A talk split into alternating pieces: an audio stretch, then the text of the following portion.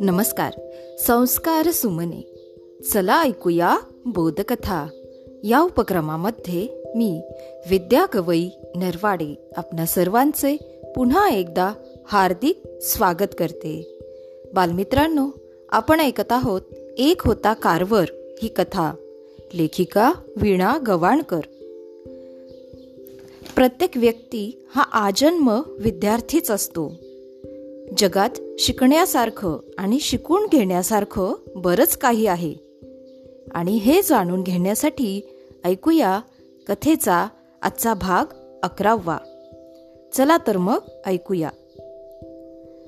जॉर्जमध्ये वावगा असा कोणताच गुण नव्हता.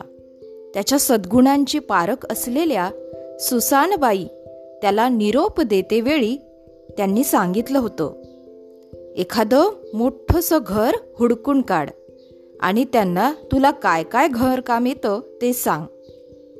मदत मिळणं कठीण असतं रे बाळा पण तुझा तू मार्ग शोधशीलच अशी माझी खात्री आहे. मोझेस कारवर त्याला म्हणाले आपला जीव सांभाळून राहा आणि हे बघ आता की नाही तू गुलाम नाहीस स्वतंत्र आहेस. हे कधीच विसरू नकोस. लोक तुला फुकटात राबवू पाहतील तर त्यांच्या धाकाला बळी पडू नकोस. त्यांच्या नादी लागू नकोस. जॉर्जला निरोप देतेवेळी कारवर दाम्पत्याचा ऊर भरून आला. तो वळणावर गेला आणि थपकून त्याने एकदा मागं वळून पाहिलं. दहा वर्षांचा तो अनाथ पोरका जीव. ज्ञात असलेले सुरक्षित जग सोडून अज्ञानात अज्ञाताकडे झेप घेत होता. भीतीची एक लहर त्याच्या शरीरात पसरून गेली. त्याने आता पाऊल पुढे टाकले. निघाला. तो निघाला ज्ञानयात्रेला. गंगा आली रे अंगणी. टस्कगीत संगीत होतं. अगदी मधुर संगीत होतं. जॉर्ज कार्व्हरनी यापूर्वी कधी ऐकलं नव्हतं असं. दर रविवारी सायंकाळी टस्कगी शाळेचे विद्यार्थी प्रार्थना मंदिरात जमत. आपल्या गोड मधुर आवाजाने सारा परिसर भारून टाकीत. डॉक्टर वॉशिंग्टनची ख्याती ऐकून दूर दुरून अगदी परदेशातूनही लोक त्यांचा उद्यमशील हात बनवण्याचा उपक्रम जाणून घेण्यासाठी येत. गुलाम आईबापांच्या पोटी जन्म घेतलेल्या या मुलाच्या कंठातील संगीत ऐकून पाहुणे भारावून जात. एका आगळ्या वेगळ्या वातावरणाची स्मृती त्यांच्या अंतःकरणात दीर्घकाळ रेंगाळे. डॉक्टर कारवर ही रविवारची संध्याकाळ कधीच चुकवत नसत. ते संगीत त्यांना भूतकाळात नेई. त्यांच्या आईच्या गुणगुणण्याची त्यांना आठवण देई. ते गाणे त्यांच्या एकाकी आयुष्याला उभारी देई.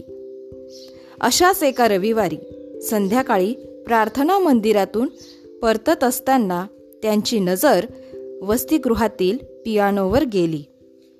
किती वर्षात त्यांनी त्या वाद्याला स्पर्श केला नव्हता. ते त्या पियानोपाशी गेले.